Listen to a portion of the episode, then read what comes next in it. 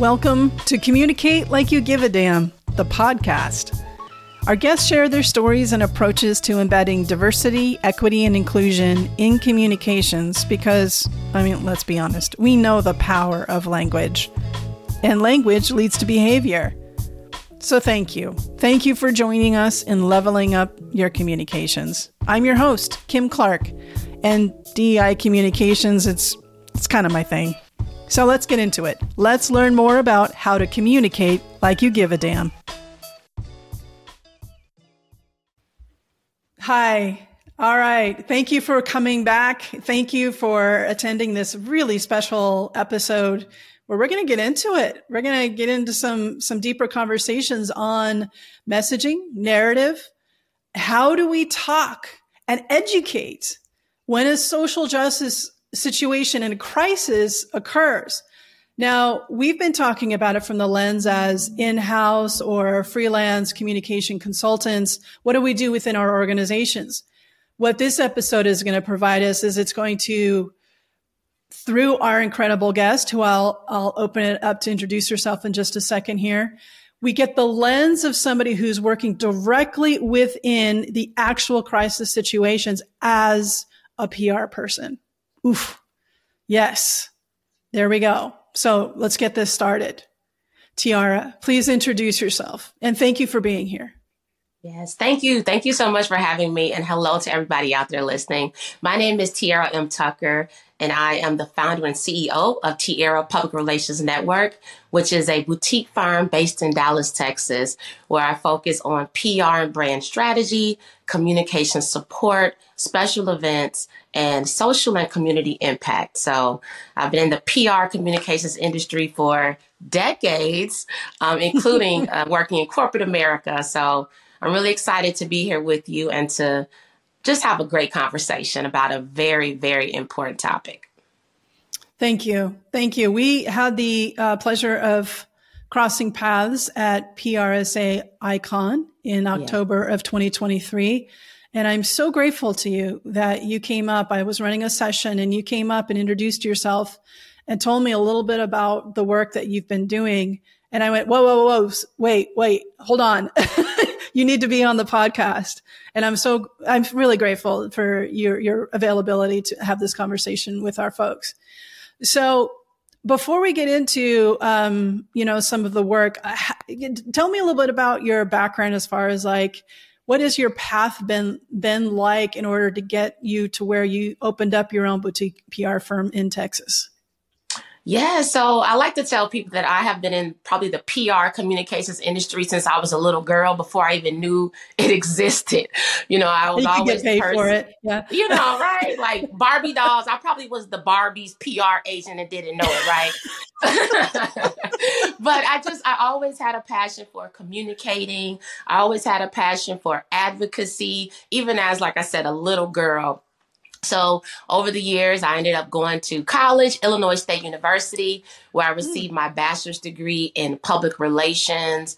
I received a minor in business, and then I went on to receive a master's in communication. And even during that time, I was very active on campus, uh, you know, in college and, you know, throughout uh, my high school and elementary years. And so I found myself just being the one chosen to maybe host an event or MC an event, or I was always writing about something. And so then I became even more passionate about, like I said, advocacy, right? Just what is right, what is wrong, and not being afraid to use my voice.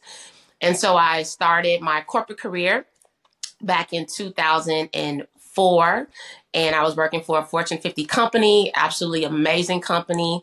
And I started off uh, working in one department, but I made it very clear to my leaders I want to work in the communications area, in the public affairs area. So when the opportunities presented themselves, I was the one that they looked at. And so I started working now in corporate public affairs and on the internal side, and then um, just learning a little bit about external and internal, but primarily in the, on the internal side of things. But while there, I was also still doing things on the side. And then I eventually decided to give my company a name, right? Um, so I called it Tiara PR Network. So I was able to do things with my company. Um, and then things just started just growing and evolving. And so here we are today. I took a step of faith and I left corporate America. So I am a full time entrepreneur with my communications and PR firm. And I'm, I'm blessed for the opportunities that I've received. Everyone is a learning opportunity and just another way to to make an impact. Okay, so your PR firm, do you specialize in advocacy, social justice uh, situations uh, with different clients, or do you have a, a, a broad but a specialty? How would you describe it? Yeah, so that's an excellent question, you know, and I used to stress myself out over what's my specialty? What do I want to be known for? And I said, you know what? I'm taking the stress off, right? Who's coming to me and what am I uh, known for? What do I love? And I just took an assessment once and I said, okay, I find that the common denominator in all that I'm doing is impact community impact, social impact. So I've worked with some of the leading civil rights attorneys on major police brutality cases. Um, I've had people reach out to me regarding various social justice situations. I've also had community leaders reach out to me and I've helped with political campaigns. I've helped with um, entrepreneurs who are, say, launching that new book that's going to bring positivity. So, really, the common denominator business professionals, community leaders, um, advocates, and activists who really just want to make the world a greater place. So, I can't define it with the person, I can't define it with the name. It could be a nonprofit, it can be a small business owner. I just define it by the impact and and what we're about to do together to make a difference. So that might change down the line, but right now it's a real happy space to be in. Excellent. Excellent. And thank you. Thank you for stepping out and and serving in this way. Um, we're going to get into the police brutality work and, and, and some of the, the more challenging situations that you've been a part of and trying to message um, and to provide narrative and explanation and context and educate with the clients that you've worked with in, in crisis situations where it's literally a, a, matter of life and death. And before we get into that, I would like to hear um, do you have some examples or at least one example of kind of a, a fun, creative, bizarre campaign that you've worked on as well? Yeah. So, wow, you know, the one that comes to mind this was years ago, right? Um, I was living in Illinois at the time. I'm from Kankakee, Illinois. So shout out to my hometown and home state, even though I'm living in Dallas now. So when I was living in Bloomington, I know everybody knows her. She's my auntie in my mind, but Oprah, right? So Auntie Oprah was about to launch her network, the Oprah Winfrey Network, right? So everybody was excited. Oprah's going to have her own network. And so they created a campaign, which I think was very clever. So they opened it up for people who want to have their own talk show on the Oprah Winfrey Network. So a friend of mine brought it to my attention. I said, Oh my God, I would love to have a show. So I came up with this show idea. I connected with one of my coworkers who is a producer. And so we created this, this interview and this campaign. And it really was so much fun because the local radio station had me on the air because they wanted to talk about me possibly having my show. My hometown newspaper wrote a front page cover article about me wanting to have my own Oprah show. So it was based on votes. So we created this actually pretty impressive video teaser. People were voting. I mean, I had like thousands upon thousands of votes. Needless to say, I did not win, so I do not have my show with Oprah, but I'm I'm on your show, which is just as good, right? but that was really fun because it just, you know, we pulled together a campaign. It was on social. Um, it was text, it was phone calls, radio was involved, newspaper. So it, it was fun. Um, so little lightweight, but I've had a lot more serious ones that I worked on too over the years. Yeah, yeah. And I'll be interested to know how you care for yourself as you do this work. Um, but I'm glad, and, and, and you really are demonstrating the challenge of of most of us as communicators, whether we actually name it or not, is that there's this side of our work that is so fun and can be really creative if we allow ourselves to kind of get into that space of creativity and and putting ourselves out there and then there's then there's the more challenging the challenging issues that really really can make a difference on how somebody feels safe or not um, or understanding what what's happening uh, and and also to kind of mitigate polarization that can happen within uh, company situations there's a there's there's also this real beauty that you put yourself as the person who was being publicized. So now you have that kind of first person experience by being the person who is talked about that's being hyped. Mm-hmm. So you know the experience of your clients because you've put yourself in that role. And then you've also been in house in organizations. So you understand internal politics within organizations you know, struggle to build empires or to get credit and, and all of the, the, the good and the ugly of, of being within as a communicator in house. All of those skill sets you're bringing to this, uh, to your firm and to your clients. So let's, let's talk about some of the kind of social justice, the police brutality, uh, cases that you've been a part of. How, how did you come upon them? And what is your approach when you start to work with a client to try to understand what happened? Yes, yes. So the very first um, police brutality case that I that I worked on um, was many years ago, and at the time, I actually was hosting an event. So I was hosting an event on behalf of my PR firm and my nonprofit. I was have a nonprofit, and so I brought in a guest speaker who is uh, one of the leading civil rights attorneys. So at the time, he was known, but he wasn't as, as known as he is to this day.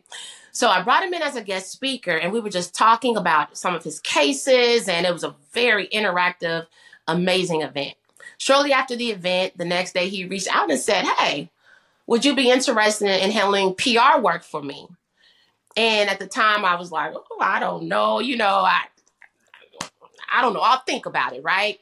And so, long and behold, I thought about it. He reached out again. And it was really just the timing. At that moment, I said, you know what? Let's do it. So, what he and I did not know is that on that Tuesday, I said, yes, let's do it. So, he gave me my first assignment. I'll never forget. He's like, I need you to send out a press release and I need you to email. And he started naming like people like Al Sharpton. And I'm like, I don't have their email address, right? and he said, it's okay. I have them. So that that eased the, you know, the, the the the stress and the nervousness. So that was a case that I worked on. This was again Tuesday. Thursday, there was a murder that took place in Dallas. Very high profile murder. Um, I typically don't give names, but um, and then I, I, asked him, I said, Do you think that, you know, you'll get this case? And he was like, Well, I don't know, right? There's a lot of different attorneys that might get it. I don't know. Lo and behold, uh, the family did retain his law office. So I became the PR director. So that next morning, I sent out a press release. And my press release indicated that this law firm was retained and I was the PR director.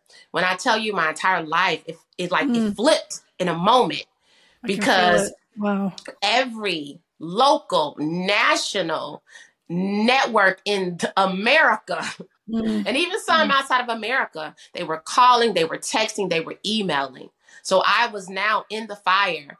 And, you know, it's one thing to work on situations where, you know, you don't know if, if media will bite it all, right? But in this situation, I mean, they were all coming and it was very overwhelming. But I was in a space where I felt like, oh, yeah, this is the space that I need to be in because I was able to navigate all of these producers, all of these networks, um, create and host press conferences. Um, so it was a very um, emotional time because we're still dealing with a murder. we're still dealing with a situation where there are a lot of questions, where there are um, a lot of angry people because obviously police is involved. But at the same time, we have a family, we have community members. There were so many people impacted, but to just have that opportunity uh, to be behind the scenes, but also in the forefront at the same time was very invigorating. And I learned so much from that very first major situation that I've been able to just bring to so many other situations over the years. So that's how I kind of got my foot into that part of it. And then from there, um, obviously, there were more police brutality cases, and I would work with those attorneys on those cases. And then I would have other attorneys who would reach out to me. So it's just been a variety of cases. And I feel like my role is to work closely with the attorneys because they are the legal team. But my role is to work with them to to shape the narrative. Because one thing about cases like that, oftentimes you'll find that the first narrative that goes out is that that comes from the police authorities, right? So they're the ones who are often putting out the release or putting out information. They may not put it all out, they may put a, a, a, crumb, a piece, but it's our role to make sure that we're shaping the narrative the way that the public needs to understand it and needs to see it. And it's really important that happens sooner than later because oftentimes people might follow a case or a situation and they might not. But it's all about um, how do we get it the truth out knowing that it's still most of the time they're developing stories. And how do you manage that? Because organizations deal with that as well. Something happens initially, but we don't have all the answers of exactly what happened. So, what have you learned through these situations on how to handle something where you need to say something immediately to kind of set the tone, try to get what is known as facts out there, but then keeping up that momentum that you're the source to come yes. back to and to build that credibility because I think it's something that organizations can learn as well. It's just how to pace these things out when you don't have all the answers. Absolutely. So, whenever I'm working on a situation, the very first press release that I send out is one acknowledging who the point of contacts are. And, and that alone can just it, it, can do wonders, right? Because in crisis situations, people are reaching out to whoever they can. They'll do a Google mm-hmm. search. They will find whoever they can that represents the company, the situation. I mean, I can't tell you how many times they'll reach out to the family that's still dealing with this situation or this loss. So my number one priority is let's get something out to the media and let's let them know one if there's a legal team involved this is who has now been retained. And then also as far as me all media inquiries will come my direction. So now we're already adding a little organization.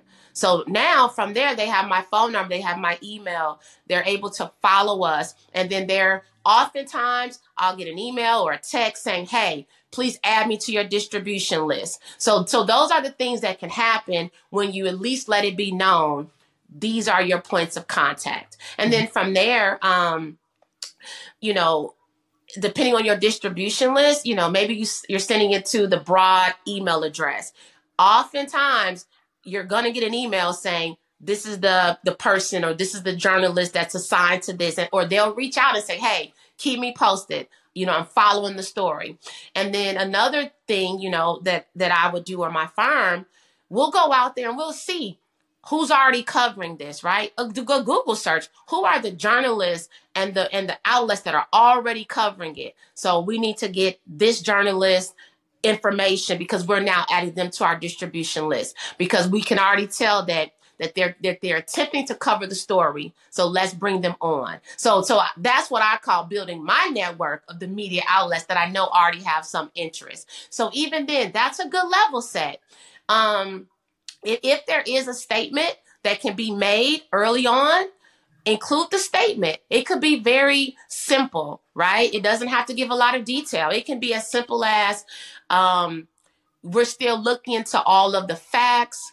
Uh, we look we look forward to sharing more information. But again, it's bringing everybody back to you or to that the, the people that are going to be the representatives.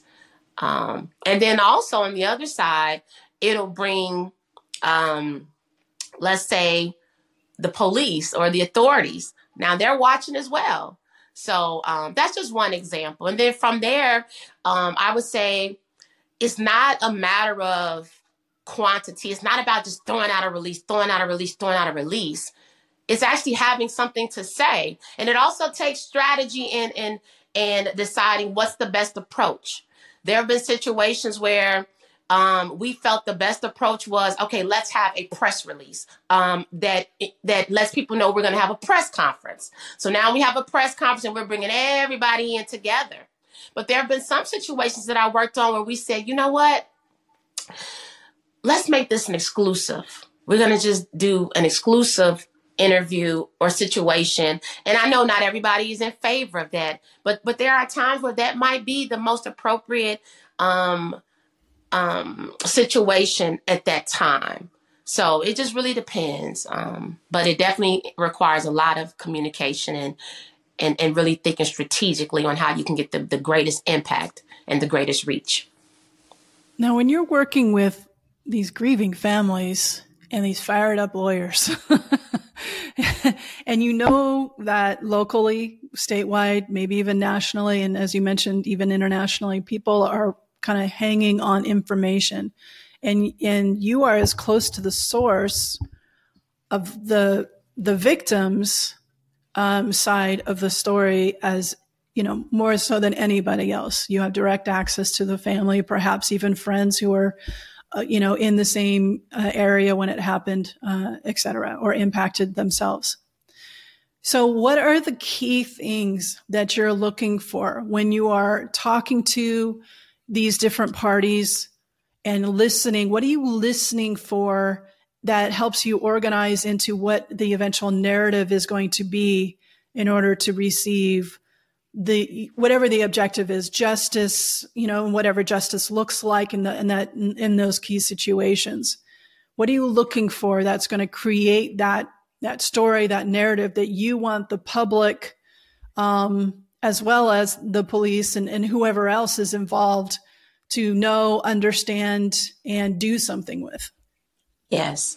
So for me i want to know the person so questions that I want to ask, um, well, what did he or she do? Right? What was their profession? What did they love? What was the what was his or her passion?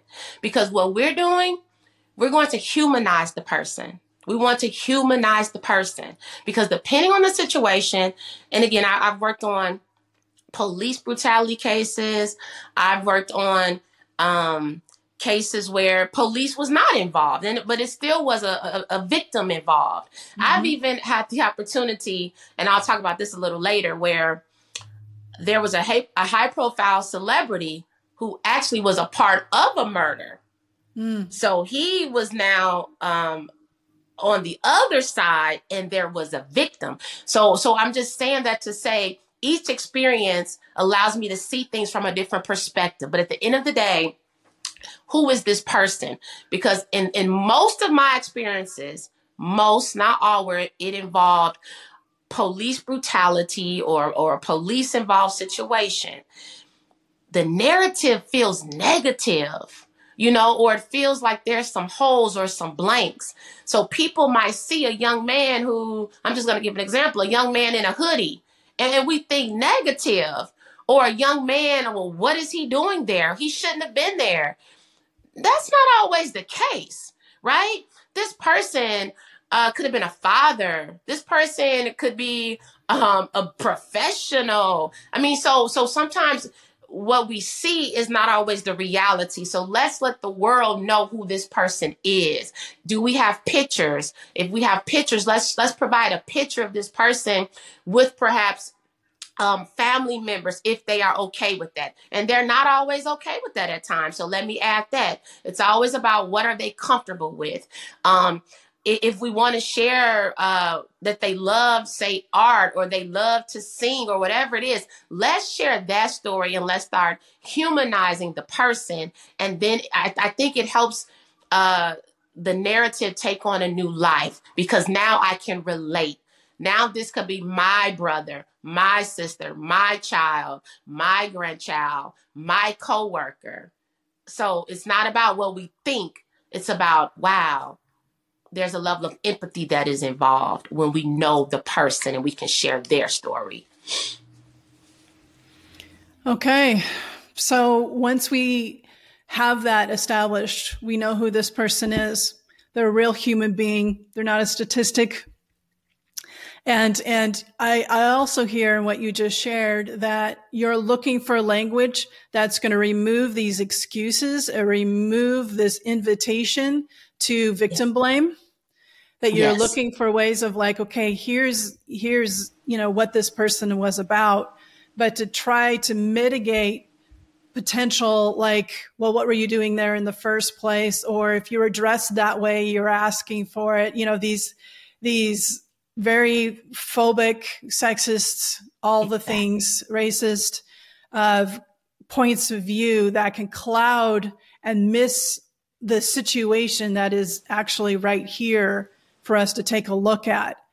So in any of the situations that you've been in um, what have there been opportunities where you have added to the narrative like more of a cultural context or a social context to educate people about how this isn't just a one-off situation. Has that been a part of your work? And if so how have you approached that in your messaging and narrative? Yes yes. Well especially with some of the attorneys that i've worked with i mean they have a long history of multiple cases or multiple situations.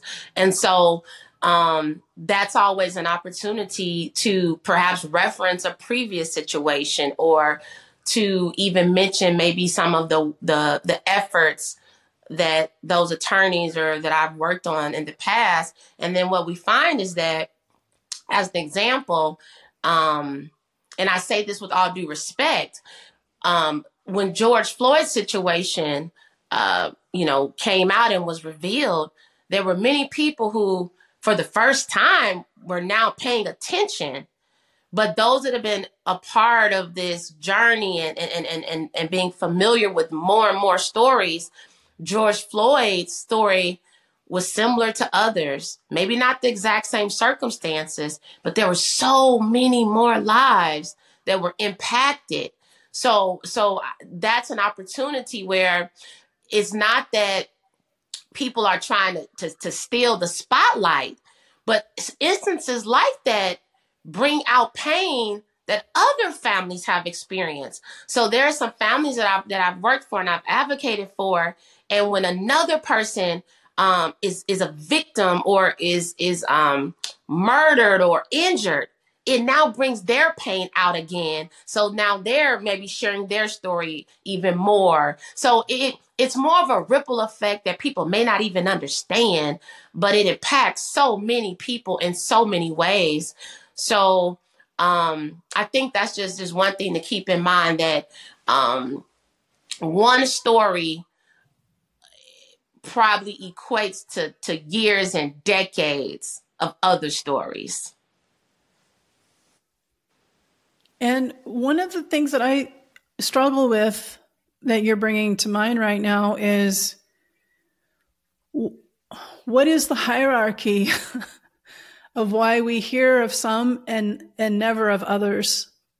Do you have any insight to that of like yeah. the, why there isn't more of an equality around media coverage uh, when it relates to that's you know these situations? Yeah that's a very good question that is an excellent question and i've seen it firsthand um, I'll just say this for every one story that you may see that hits mainstream, there's several, several more. Probably even that happened the same day, to be honest with you. And I didn't understand that until I was actually, um, you know, heavily involved um, during one period of time.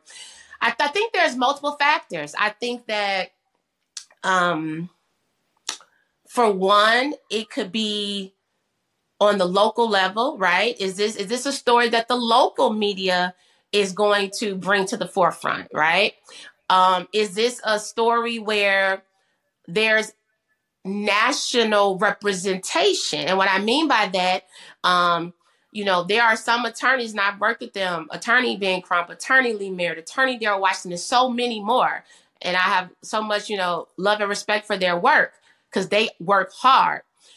If they, you know, maybe are, are, are mentioning or they are part of a case, most of the time it is going to raise um, eyebrows. People are going to pay attention to it, but it's because they've done so much work um, and that people are following them.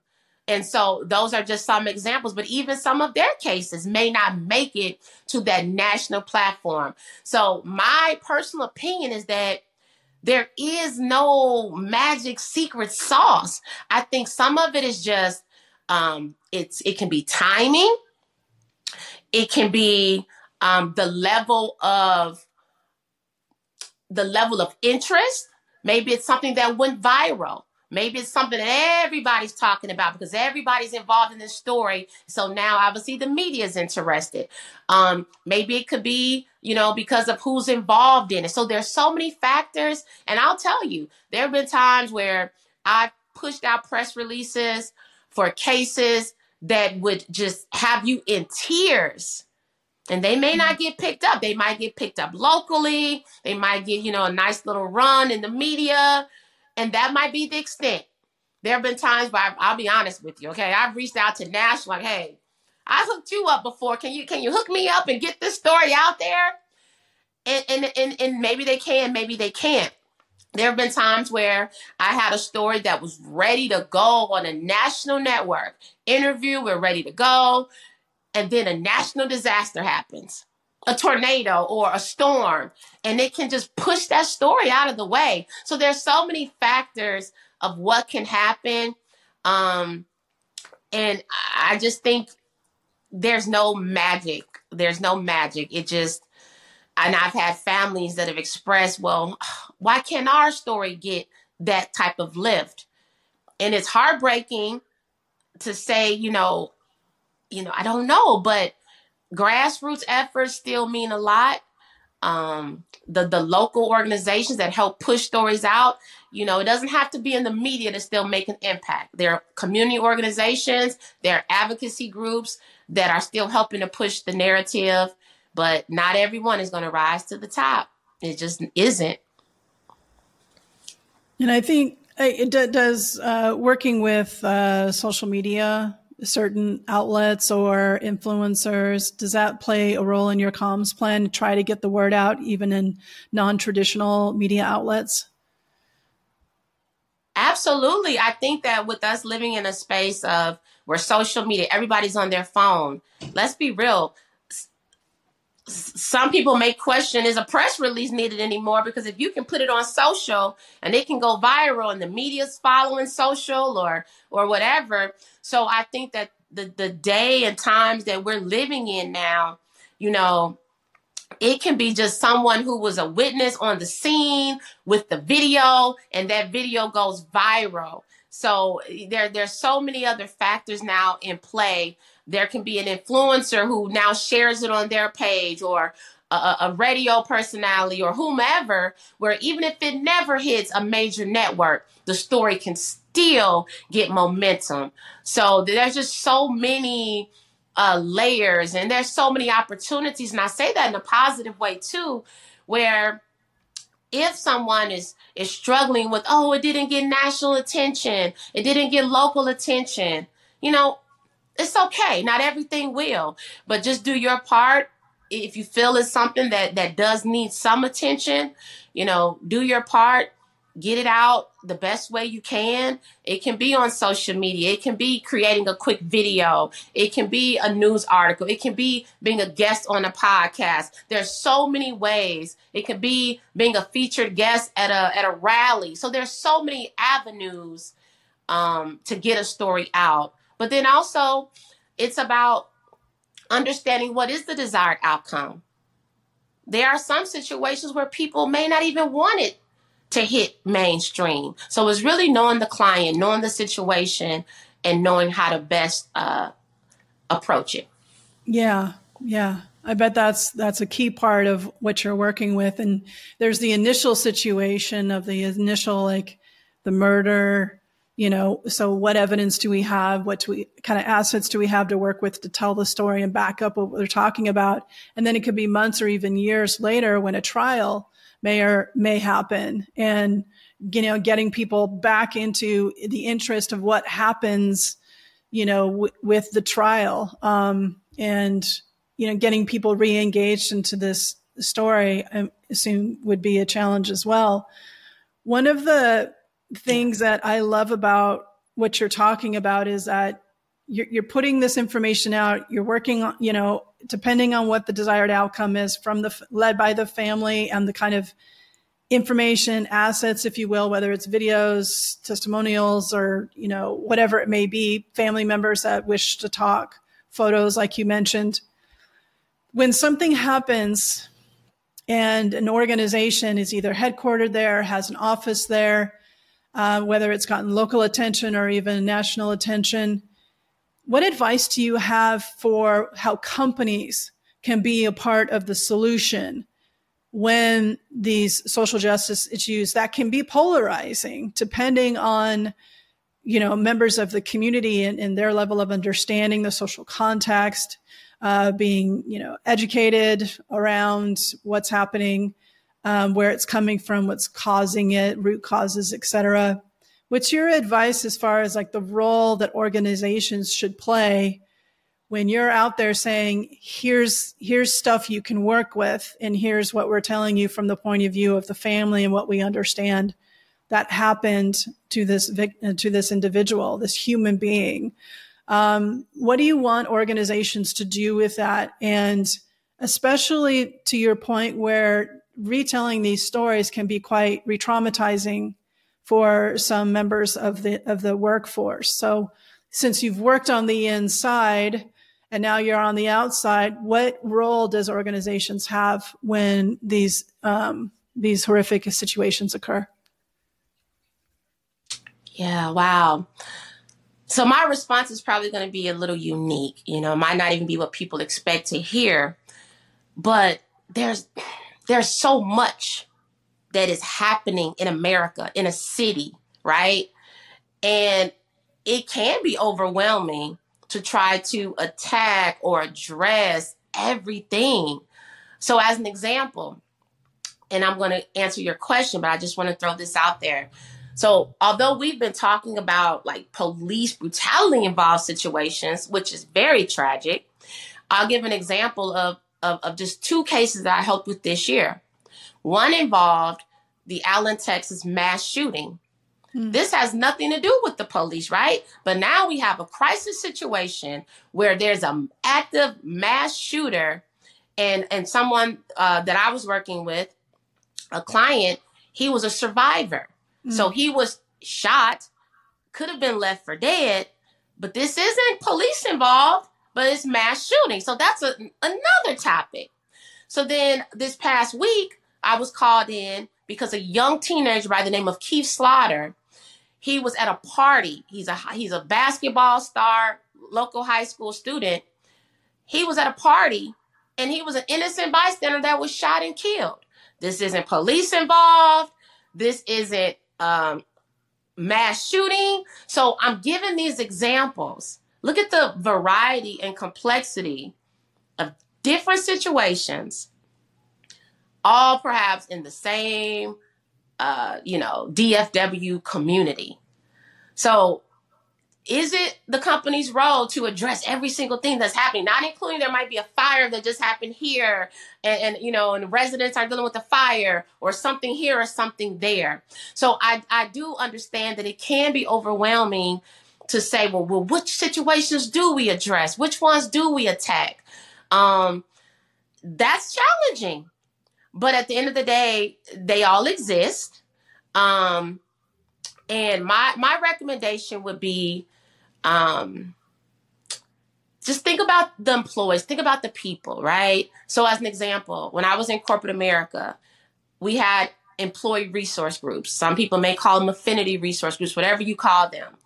And I personally I'm in favor of organizations um, that have these groups because it allows people to come together. Um, perhaps they have similar interests, and perhaps they are not a part of that particular demographic, but they want to be an advocate or they want to learn from that group. So it, it's very open, it's inclusive, but it also um, you know, maybe there's an African American um, affinity group. And so that group might be the group that wants to highlight certain situations, certain efforts to spread awareness and education to other members of the organization as a whole. So I say that to say, I don't know if there's a right or wrong answer, but at the end of the day, I think it's about passion, it's about honesty, it's about what do you feel. Um, because it can be challenging if you take every single thing that's happening. But when it's something that's major, when it's something that is keeping your employees up at night, and if it's something that's keeping you up at night, and if employees are reaching out saying, Are we going to address this?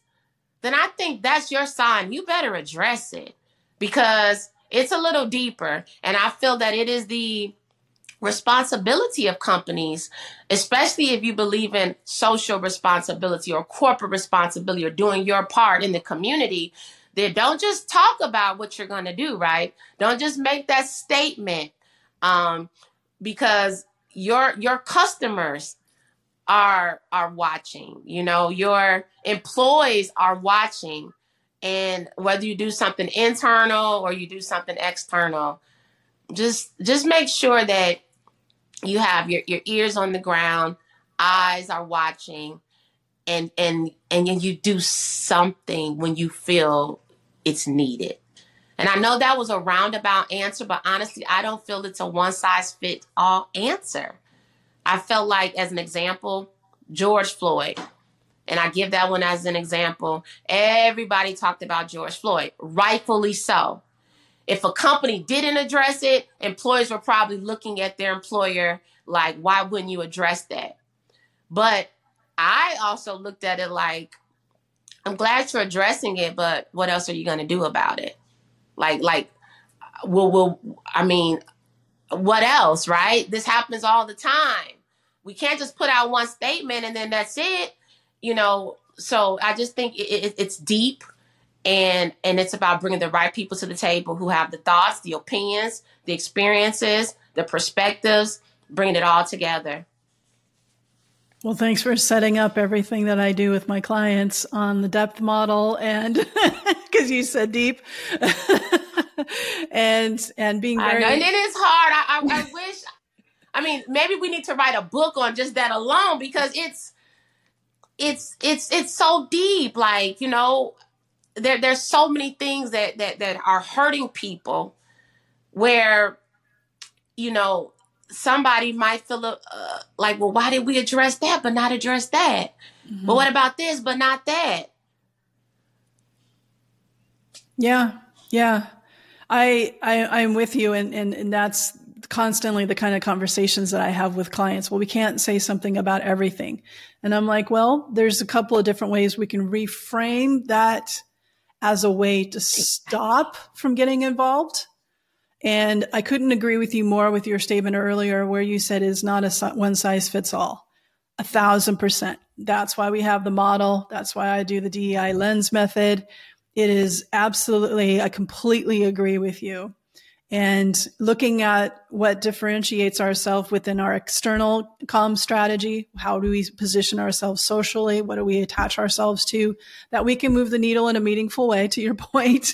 and you're like, and yeah. and so it answers the and, and then obviously making sure that we have our employees' backs on the inside. So we're going to cover more things. We need to talk Absolutely. more openly about things internally that we than what we have influence in externally and, and differentiating them, finding our space and our role in that. So thank you for that.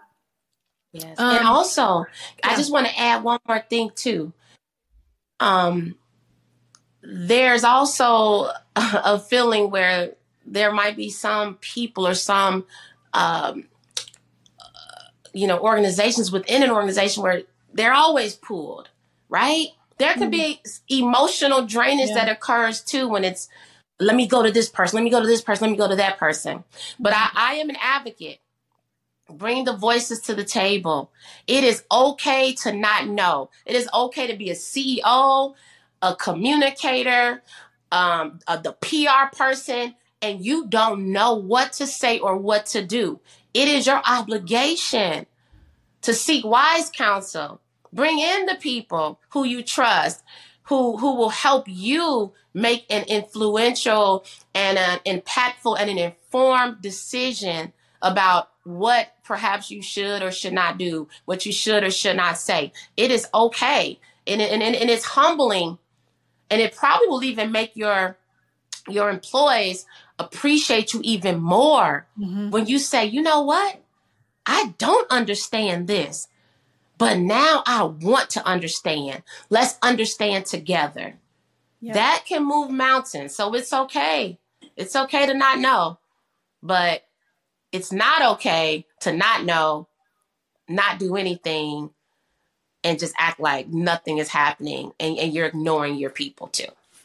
There it is, right there. Yes, I couldn't agree with you more. I mean, this that's that's the big lesson out of out of this work lately, I think is like you don't have to have all of the answers. You can't know all the things. That's the beauty. That's why there's a D, an E, and an I you know so if you're yes. going to be doing messaging that's going to be inclusive of a variety of people's experiences on a given you know situation a crisis situation especially then there's that then if you have the diversity then you're going to have those those perspectives represented in order to create the inclusive communications and messaging and container around a social situation. So excellent excellent advice.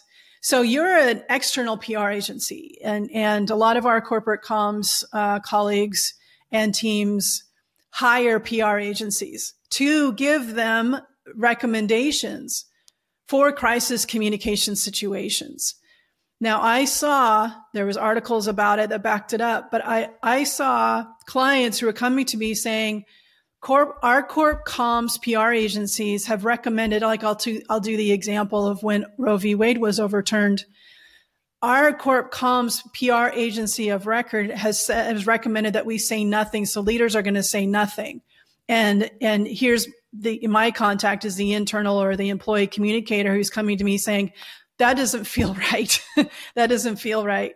And so this one size fits all, this blanketed, and we have to we have to give better advice than that. And we have to be proactive on our social positioning when it comes to social justice topics and issues, as well as just general diversity, equity, inclusion, communication practices.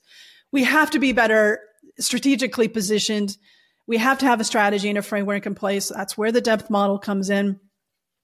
And we really, we, we can't allow anybody that we have that's going to provide recommendations to us or train us in media training or uh, in um, you know crisis communications playbooks et cetera to not have a dei lens on that work like that is to me is completely unacceptable unacceptable. Here we are three years after post george floyd. I mean i wanted it before that right? But we really don't have an excuse post george floyd. So what is your recommendation of what corporate communication teams to be need to be looking for and expecting and requiring of communication vendors, whether it's marketing agencies, strategy, strategy and brand, uh, content, social media, like uh, as well as PR agencies that they are bringing in and asking for their recommendations.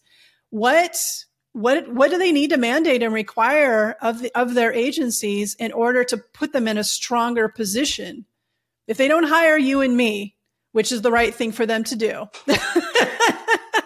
that is a fast track to getting to much better strategy but if they already are locked in with other agencies yeah. what do they need to mm-hmm. demand of their agencies in, so they are not in a dis, in a place of disservice by those agencies Yes, wow.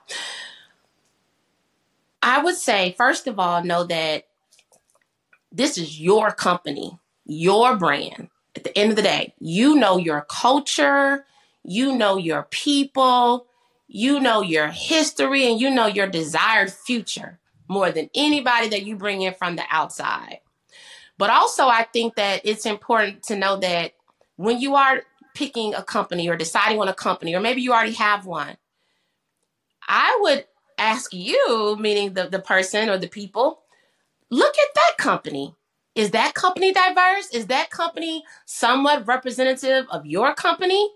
You know, how how diverse are they in, in thought and experiences and culture and different things? And granted, this can be a very small company, which is fine. But even then, it is very critical to understand you know, what is this agency bringing to the table? Because if you're selecting a very one-sided or very um, narrow-minded conservative or liberal or whatever agency you are deciding to work with then you chose that. You made that decision. So when it comes to something that may feel a little you know maybe it's a crisis situation you you have to look at well well how how diverse are their experiences to even help me come up with a, a, strategy or a response but then also look at this company as your partner when i work with clients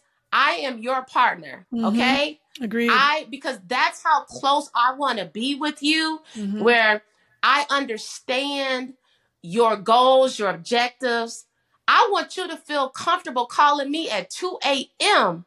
because you just learned new information and we're going to think about it together. So I say that to say it's a partnership. Now, granted, maybe you only call this company when something comes up, but how do you feel about their reaction to that?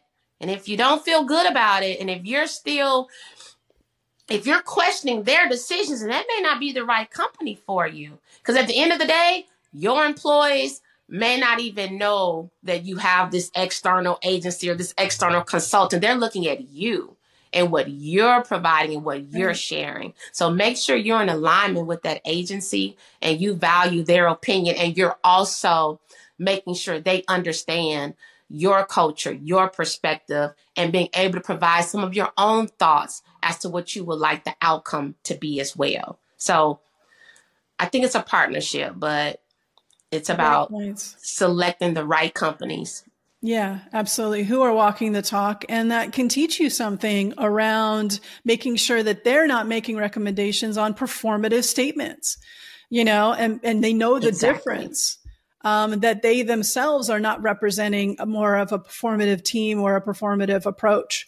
Um, that they are that they are quite genuine and uh, have expertise uh, in DEI communications, in particular social justice uh, communications. Um, that's really yes. key because and if they point, don't, yeah, go ahead. Yes, I'm sorry. Go ahead. I, was just going to say, and if they don't, then within their network, they have someone that they can pull in. Yeah. And that, yeah. And that's what I do is that there's a whole team behind me that I custom put together depending on who the client is, what the scope of the project is. I pull things together in hopes, Tiara, that you and I end up working together. You handle the external, I handle the internal, and then together we do the social positioning. Like there's there's there's a way that we we work together. We don't have to be a large company to be effective. And that goes to say with some of the very visible, high visible, large global national kind of brands that we've worked with. You know, we we we've worked with some pretty pretty big names uh, that I've been the ghost in the machine for, but I always custom curate the projects with clients depending on what their needs are and the makeup of the expertise that I need in the team, which includes personal experiences as well as professional experiences. Um, so absolutely. This has been extremely helpful. So I'm going to ask you this one question. I love to get everyone who comes on communicate like you give a damn their perspective on what does it sound like or feel like? You choose however you want to answer it. What does it sound like to communicate like you give a damn? Ooh. Like you give a damn. Yes. Um you just you communicate you speak from the heart speak if the it heart. if it you you share what you feel respectfully, but I just feel like at the end of the day, there's so much going on in the world. There's so many experiences. There's so many things happening, but we're human. Anything happening to someone could also happen to you or your family. So when you're communicating, you communicate from the perspective of what if this was me? Okay, this isn't me, but how how should I how should I react? How should I respond? And I think that that when we start communicating like like with more empathy and when we start communicating like our goal, our purpose is to make a positive difference in the world, then you know you might you might share something that others may not agree with, but if it's if you're passionate about it and it's positive, then don't give a damn about what you're saying and, and, how others may react. Because if that's how you feel and it's positive, not polarizing, mm-hmm. but even then, there might be times where if if, if you're passionate about it, and, and just know your voice matters, your perspective matters. Sometimes people need to hear something that they don't want to hear, that they didn't even think they would ever hear in life. But if, but if that thing that they heard or that thing that they experienced can change their mindset for the better, then maybe don't give a damn about saying it or sharing it. but again, do it with respect, do it with love. Mm-hmm. Yes. Yes, yes, yes. I, I want to add a, one more question uh, before we wrap up here and, and learn okay. how people can stay in touch with you. How do you how do you take care of yourself given the kinds of stories and intimate knowledge that you get, especially through these um, social justice cases? And they're not cases; they're people. You know, there's families grieving, and and there's there's a lot to it. How do you take care of yourself? How should people take care of themselves based off of what you've learned about how to care for yourself? Um, because, as you said, it's compounding and it seems like. And how do you keep up hope? Yes. Um, it can be hard. I mean, there was a time a few years ago when I was really heavily involved um, with more of the you know, social justice or b- police brutality cases. Um, I'm not as heavily involved now. It just it kind of depends. There's different types of of uh, situations that uh, might come to my table nowadays. But at the time, I'll be honest, it was very overwhelming. It's very emotional um, because there's so many entities involved, and um, for me there was a, a, a, time when I was I was burned. Like I, I had nothing. Mm-hmm. I was I felt depleted because it, it, can be emotional. It can be a lot of um, heaviness. But um, one thing that I that I learned is that with anything in life, sometimes you do have to pause. Sometimes you do have to take a step back. You know, I like the balance of you know I may have a heavy situation over here that I'm working on. Um, but then I might get a message from someone saying, Thank you for for spreading the word about this. Thank you for letting God use you to get this word out. Those are my confirmations that say it's deeper than than what I'm doing because we're we're part of a movement that's getting awareness out, that's bringing hope.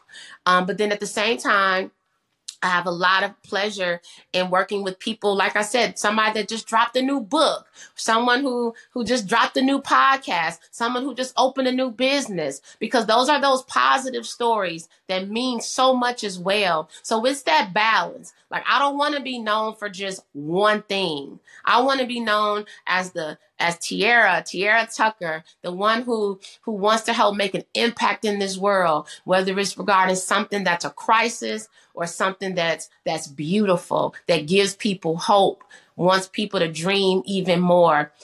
Um, and when it comes to the sad stories, I think that one thing that that that helps me is knowing that we will never understand why a crisis situation happened. We will never ever understand. But if the but if the goal of this family is to say, I want the world to know who my child was. Hmm. That's the legacy I want to leave behind.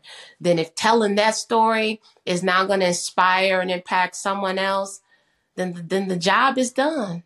You know, it, it, it's helping other people more than we even realize. So it's really finding that balance and taking a step back when needed, but just knowing that you are making a difference, one story at a time, one situation at a time.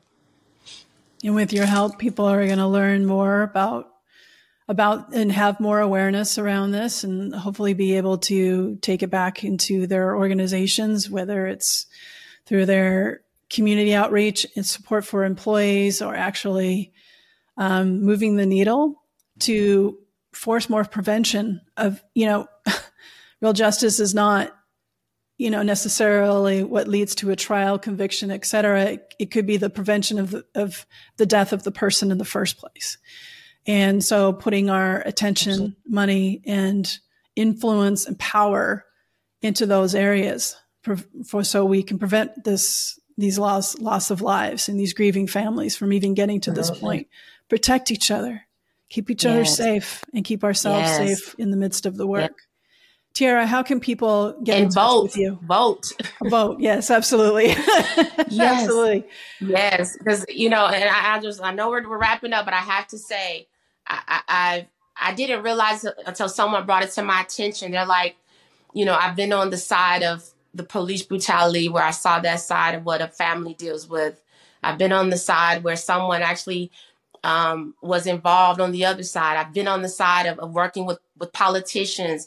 I've been on the side of working with the attorneys. I've, I've had the honor of seeing all the sides. And guess what? They all work together. The community organizations, the community leaders. It's an ecosystem. It's an ecosystem. Everybody has to work together. It takes a lot, but any role that you can play, you can play it. It takes donors, it takes volunteers, it takes advocacy, it takes legislation, it takes so much to make an impact. But how to follow me? Um, again, my name is Tiara M. Tucker, founder and CEO of Tiara PR Network. You can visit my website www.tiaraprnetwork.com. You can follow me on LinkedIn, Tiara M. Tucker, Facebook, Instagram, uh, Twitter, TRM Tucker. And also, I want to also offer a resource. I am the PR and media director for an organization called Love Justice. Love Justice, we are all about um, focusing on social justice and being a community resource hub, virtual um, a space where you can go to learn about over 40 social justice issues and causes that you may care about. We provide blogs, news articles, community events. So go to lovejustice.com as well. We also have a podcast I'm the host of the podcast, and we're bringing in conversations where we're bringing in people who are involved in the social justice space, the DE&I space, and, and we're going to have these conversations so that we can bring the people to the table and their voice. So I would love to connect with anybody out there that's just looking for somebody else to just be a partner or or or just have someone just to chat with. Thank you for fighting the good fight in all of the cases that you've been a part of and within Texas as well. And and uh, yeah, one of the things I said in that session at PRSA Icon in Nashville this year was we don't have to do all the things, but we have to do our thing. And when all of us do our, our, our thing, everything's covered. So thank you, Tiara, for your work, for your commitment, for your guidance, and for your presence in the situations that you showed up in and, and pulling people together. Um, Thank you for the work and utilizing communications as a way to bring people together. Thank you very much for your time. Thank you. And thank you, Kim, and thank you for all that you're doing. And thank you for a platform like this to allow people like me to share my journey. Okay, so what popped out to you from this conversation? I mean, it may take a minute to process, but be sure not to brush off what you just heard. Look, you just need a partner to be with you through this experience and understand what to do next. So I'm inviting you to set up a one on one strategy session. All you need to do is go to communicate like you give a damn the podcast.com and you'll see the button there. The more conscious communicators in the world, the better the world. So thank you for listening. And until next time, let's communicate like we give a damn.